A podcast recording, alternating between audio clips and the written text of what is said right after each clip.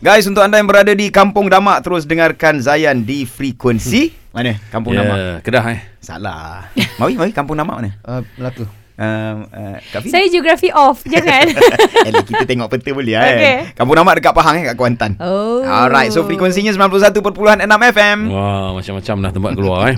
Baik, hari ni sembang deep kita bersama orang uh, kampung mana? Ha, saya kampung uh, saya Kota Tinggi. Kota Tinggi Kota Johor. Ya. Ya. So high. Pin Jamal hari ini menghalalkan carutan. Itu topik kita. Kita bukan nak menggalakkan menghalalkan carutan, tidak. Ya.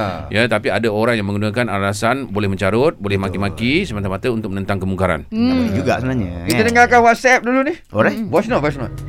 Assalamualaikum warahmatullahi wabarakatuh. Selamat pagi Radio Salam. Zayan. Pasal yang perbincangan pagi ni kan, akak pun ada komen lah satu kita punya nak kata public figure ya sebab dia seorang doktor kan. Okey.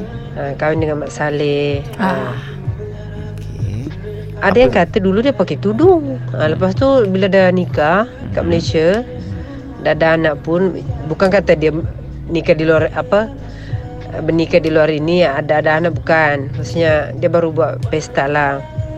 Lepas tu kan dia open Terus kita komen lah Wah ada yang marah Ya Allah Seolah-olah orang tak boleh terima lah Kita komen macam Kenapa tak pakai tudung Oh, Kan awak kahwin dengan orang Bukan Islam Lepas tu masuk Islam Tunjukkanlah Tudung tu bagi saya kan Orang yang jahil ni Adalah sesuatu yang asas Bagi kita orang Islam Okey. Kalau tudung pun kita tak boleh nak uh, Dakwakan Nak syiarkan Macam mana Ya Allah yalah. Ah, itu dia Okey. Pendapat. Hmm. Yang tu um, apa yang dia bagi tahu tu hmm. ada kena mengena dengan apa yang saya nak tanya. Okey. Tentang te- teguran secara terbuka. Okey. Walaupun dalam uh, keadaan uh, yang kata bukan mencarut lah. Ah, ni bukan Ah, tidak cerita mengeluarkan lah. kata-kata kesat dan sebagainya. Alright, ah. Macam mana pendapat Fin? Orang buat kesalahan terbuka dikatakan boleh tegur secara terbuka. So macam mana? Hmm. Okey, sejujurnya untuk kita ni um, teguran kepada kita yang menegur. Kita kena tanya dulu kita menegur sebab apa? Sebab okay. kita rasa betul ataupun kita memang nak orang ikut kecak kat kita. Ada setengah orang dia memang take pride dalam aku tegur dia dia berubah. Akulah pasal pasal akulah berubah tu. Hmm, Ah macam tu. okey, So okey. kadang-kadang dia take pride in that. So kalau kita jenis orang macam tu jangan.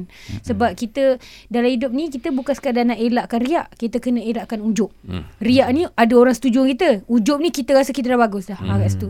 Okey, untuk yang mendengar teguran pula, memang betul kita jangan tengok orang memang sakit hati panas kalau boleh kita kena sabarlah. Kita dah buat salah, kita hadaplah.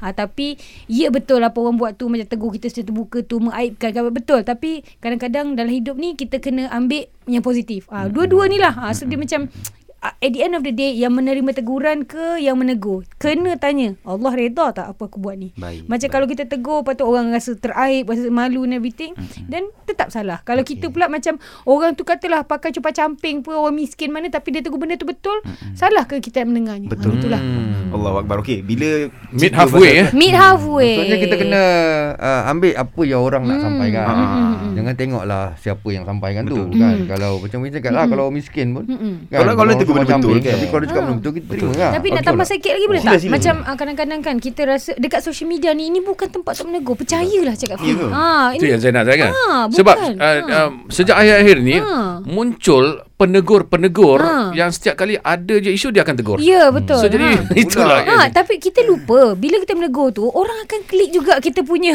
ni Profile. lepas profile lepas bila orang tengok tu ah kau Macam pun salah. nanti ah lepas tu betul, orang betul, pula cakap ah kau pun bukan dah bergaduh kat situ satu Saya, trend. saya, saya mungkin sekarang ni trend saya suka membaca komen-komen Ah, orang juga. Kak Fin bila tengok kan, okey lah Sama. macam siapa Hmm. yang hantar voice note tadi kan, dia kata kita nak tegur kan. Kadang-kadang perempuan-perempuan dekat social media dia hantar gambar yang sangat-sangat menjolok mata lah. Ya betul. Lepas tu ada yang komen-komen, eh cantik lah awak. Cakap, apa benda kau cakap benda macam tu dekat benda yang sepatutnya kau Ha. ben, Menegur. tak, menegur kan. Lepas tu jap ada seorang ni dia tegur, dia tak tegur tau. Dia masukkan hadis. Mm-mm. Ah dia masukkan hadis tu makna kata okey ni adalah benda betul. Benda tu benda ayat Quran kan lepas tu kejap lagi orang maki pula dia. Kau siapa nak tentukan orang Oh. masuk? Okey, faham. Saya pun insya-Allah akbar orang tegur. Betul. Tak Okey.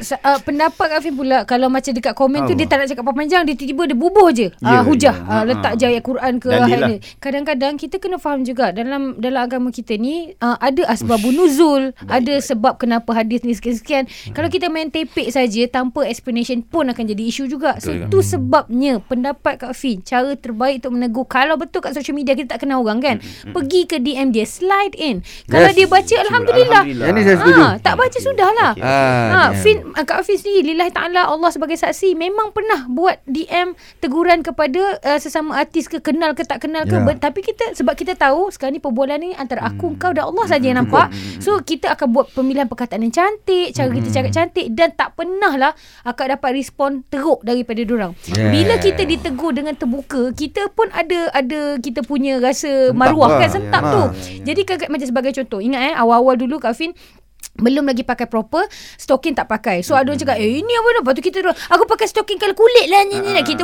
Kita terus jadi defensif Dah dua-dua ni nampak bongok Faham tak Betul. So sebenarnya janganlah Kita jangan expose Betul. kejahilan diri kita bersama-sama Baik, baik. ha, Macam tu Terbaik. Jadi bila dah DM dah tegur, lepaskan Dah. Dah lepas Betul Lepaskan. Oh, dah settle lah. Ah, Ada Ha. settle Tak lah. payah- tak payah yang, ulang Yang penting kita dah bagi tahu. Okey. Betul. Yang bagi hidayah Allah bukan Hmm, kita. betul. Okey. Ini so, betul. kalau orang tak boleh terima teguran kita, tak boleh terima apa Jangan kecewa. jangan kecewa. Ha, Baik. Betul Nabi Muhammad pun hanya menyampaikan. Betul Baik, baik. Tapi Ha. Allah yang bagi hidayah, betul tak? Betul. Baik. Kalau macam kata lah orang terima, alhamdulillah tak terima Ya. sudahlah. Ha.